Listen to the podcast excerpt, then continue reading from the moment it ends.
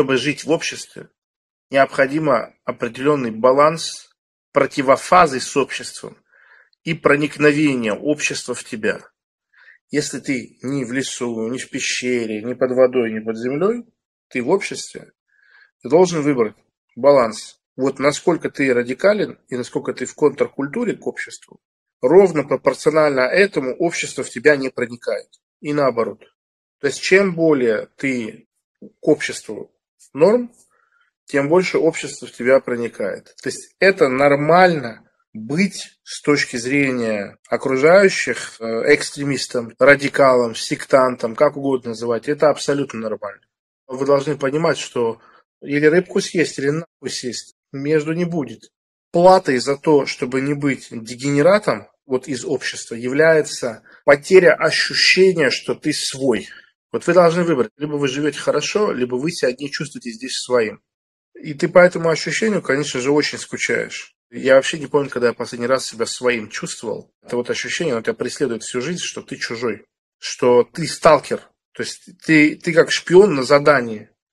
Тебе никогда нельзя спалиться. Ты сидишь там с родственниками, разговариваешь. И это очень тяжело, потому что это накладывает э, достаточно большой когнитивный самоконтроль. То есть хочется просто быть собой, а тебе, ты знаешь, вот это не говори, вот это тем не начинай. На, да, вот такой вот иностранный агент, на вот это вот не реагируй. Да, там кто-нибудь какую-нибудь ляпнул, ты такой, да, да, да, конечно, да, да. Богатство – это высшая форма свободы от общества. То есть, когда вы доллар и миллиардер, ну, хотя бы у вас несколько миллионов долларов, вы можете себя чувствовать вот с раскрытой грудью. Почему? Вы поймите, когда вы радикал, и вы отличаетесь от общества, и у вас нет денег, вас всегда легко обвинить, и вы сами в это поверите, что вы идиот, когда вы богаты, когда вы обеспечены, когда у вас есть сила, у вас есть аудитория, у вас есть рычаги давления, вас будут обвинять, что вы идиот, сектант, придурок, повезло, все будет. Вы в это уже не поверите. Вы в это уже не поверите. Это самое важное. Я понимаю, что мир, он устроен по принципу физической силы. Кто может дать пизды, тот и прав. Точка. Это очень первобытный взгляд на вещи. На самом деле ничего другого-то и нету. И поэтому для меня абсолютно непонятно, почему я физически сильный, какая-то пизда что-то может мне говорить, что-то может мне делать. На, на уровне восприятия, понял, что не на правовом уровне. Человек, если не совершил над собой процесс деиндоктринации, с ним разговаривать вообще не о чем. Что такое свобода? Что такое свобода разума? Это умение освободиться и в отрыве всего, что было навязано, совершить свой собственный выбор, исходя из своих внутренних ощущений о правильном и неправильном. Вот что такое свобода. Поэтому я никогда не верю, и мне не интересно мнение людей, которым то, что в голову в пять лет положили, они вот так и живут, они так и растут. Там своего мнения нету. Там свое мнение такое же, как митинг в России, в загонщиках. Перед силовым аппаратом отчитываются, с чем пришли, куда пришли, как пришли, просят разрешения. Вот это также человек, ограниченный тем, что в него вложили в голову в детстве, весь его мыслительный процесс, он будет происходить на этом пятачке. С него выхода нету никуда. И это очень сложно вынимать что-то из себя. Вот ты живешь, и ты там глубочайше убежден, что все, что у тебя вот в жизни есть, ты вот так вот и чувствовал, ты вот так вот и думал. А потом происходит какой-то надлом, трещина восприятия. И ты понимаешь, что это вообще никогда не было про тебя. Ты занимался интроекцией. Тебе объяснили, что ты так должен себя чувствовать. Интроекция – это когда ребенок, не до конца понимая, повторяет за взрослым его эмоциональную реакцию искренне. Вот абсолютное большинство людей живет на стопроцентной интроекции. Еще сами ничего не поняли. Вот знаете, есть такой мем в английском интернете, он звучит так. I support the current thing. Я поддерживаю текущую вещь. И такие интроекции, они могут очень глубоко заходить. Например, человек может думать, что он там, ну, пиздец какой, альтруист, все для своих близких делает. Он а, живет ради них, ничего для себя а потом что-то щелкает, мышлением, медитацией, правильно заданным себе вопросом или, или репликой снаружи или там веществами. И человек понимает, что вообще-то, сколько он себя помнит, им очень комфортно было быть самым вульгарным эгоистом. А вот это вот все альтруистическое, это его куколднули. Его обманули, и он сам обманулся в эту игру играть. Ему это никогда не нравилось. Человек в вакууме. По сути, интроекция – это мыслительно, сенсативно, а, мировоззренческий полуфабрикат с закрытой архитектурой. Вот у айфонов есть закрытая архитектура, то есть вы ничего не можете там менять. Ни аппарат на детали менять, ни софт. И вот интроекция это, это такой же полуфабрикат. Тебе его в голову засунули, ты не можешь его никак адекватно вставить в свою жизнь. Это инородный предмет. И если у человека нет внимательности, нет самосознания, то он не так живет. Все это сложнейший мыслительный, интеллектуальный процесс. И по сути вся борьба на планете идет между Прометеем и олимпийскими богами. То есть есть часть элит на планете и людей, в принципе. Борьба только между умными. То есть соревнуются только, только умные люди, только интеллектуалы. Все остальные быдлосы, это, это все, это просто, вот оно, вот тут. Условно, олимпийские боги – это те, кто стоят на внутренней позиции, что людей образовывать не надо, людям доступ к технологиям давать не надо, пусть будет э, жесткое расслоение общества. Люди в позиции Прометея – это те, которые говорят, нет, мы должны подтянуть, образовать, дотянуть. Вот и вся борьба. Она происходит между этими людьми.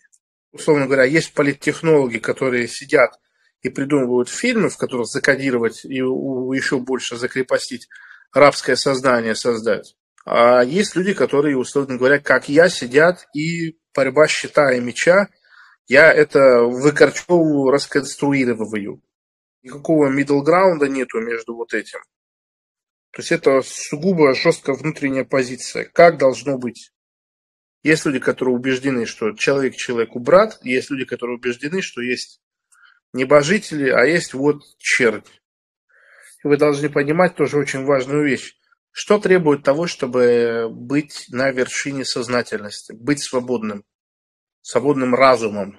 Это требует, во-первых, очень сложного устройства мозга, то есть огромных интеллектуальных мощностей, жажды поиска истины. А во-вторых, это требует беспощадности к себе, потому что думать – это очень тяжело, это очень энергозатратно, это больно, это неприятно, потому что процесс мышления отключает подачу эндогенных наркотиков. Это не приводит ни к результату здесь и сейчас. Вот ты сидел и всю ночь думал и проснулся. Выжатый как лимон. Что поменялось в твоей жизни? Ничего.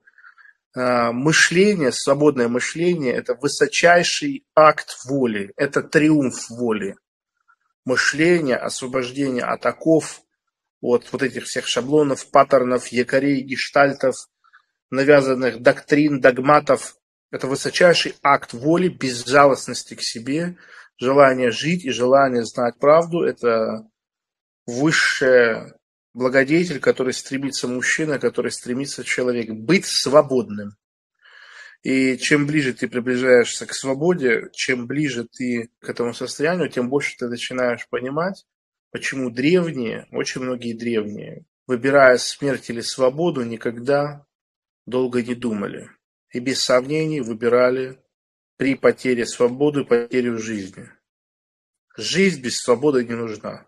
Казалось бы, что такое тюрьма? Ну, просто комната. Тюрьма не сиди, кайфуй. Нет, друзья. И это касается всего. Как ты выглядишь, как ты говоришь, как ты живешь, как воспитываешь своих детей, какая у тебя женщина. Ограничение свободы – это хуже, чем смерть. Потому что смерть – это прекращение ощущения, а рабство – это ежедневная, ежесекундная смерть. Поэтому, дорогие мои друзья, Ваше желание свободы и ваше нежелание присмыкаться перед идиотами налагает на вас невыносимое обязательство перед самим собой стать сильным. Потому что выбора не мучаться от окружающей глупости у вас, к сожалению, нету. У разумного и слабого человека выбора нету. Ему нужно становиться сильным и становиться физически свободным, иначе он сойдет с ума. Адаптироваться невозможно, спрятаться невозможно. Общество вездесущее. И именно это понимание, что мосты сожжены, отступать некуда, оно запускает самое важное метасостояние, которое нам нужно. Когда человек достигает результата просто потому, что не достичь он его не может. Результат или смерть. Ничего другого нету. А пока у человека есть иллюзия, что он вот как-то может вот интегрироваться в общество, я сейчас своих родственников убежу, я сейчас своим друзьям объясню, сейчас я видео на YouTube залью, сейчас я вот такой аргумент подберу. Пока человек испытывает такие иллюзии ложные, а, он не мобилизируется, у него не происходит а, внутренней Гиркина стрелкализации. То есть он все время живет, ну, блядь, частичная мобилизация. Я говорю, вот посмотрите на Панасенкова, посмотрите на Эндрю Тейта. То есть важно быть по-настоящему свободным. Деньги сами по себе не являются мерилом свободы, потому что вопрос того, как ты их добыл и кому теперь что ты должен. Да? Никто лучше меня в мире не сформулировал, что такое сила персональная.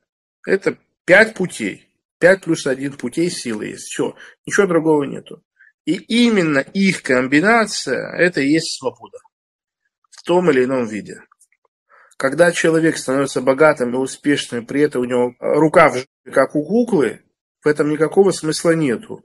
Или человек становится бизнесменом, он зарабатывает миллиарды, но у него каждый день расписан на пять лет вперед. Смысл в чем? Конечный смысл силы – это свобода. А если говорить по-русски, вольница, воля. Это конечный смысл силы, воля. Увидел красивую женщину. Вы себе когда-нибудь представляли мир полный вашей воли? Вот представьте, вот что это такое? Вы же, вы же настолько привыкли, что вы никчемыш, что вы не можете. Захотел машину какую-то, понравилось? Забудь, лет через 20 даст Бог, если все сложится. Да, увидел женщину красивую, ну приди домой, подключи на нее. Да? А вот представьте, если бы у вас была такая сила, что вы могли бы брать здесь и сейчас то, что хотите. Увидел дом, купил.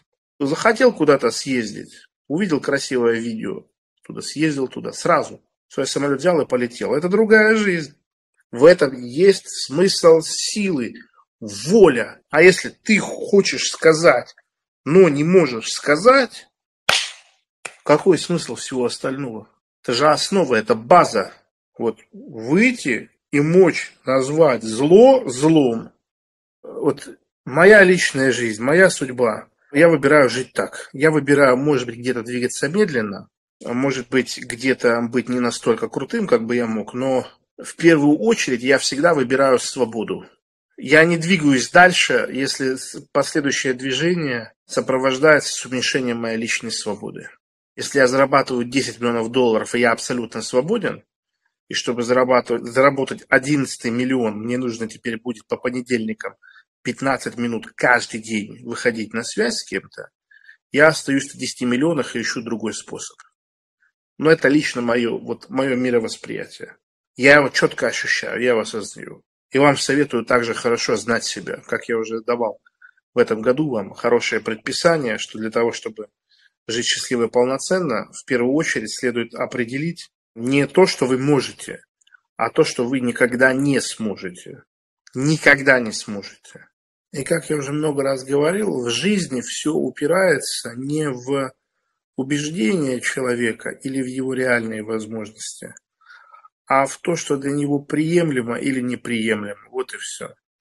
Если вы хотите управлять своей жизнью, а вы все здесь присутствующие, как и я, страдаете от того, что не до конца управляете своей жизнью, не в той степени, в которой вы бы хотели.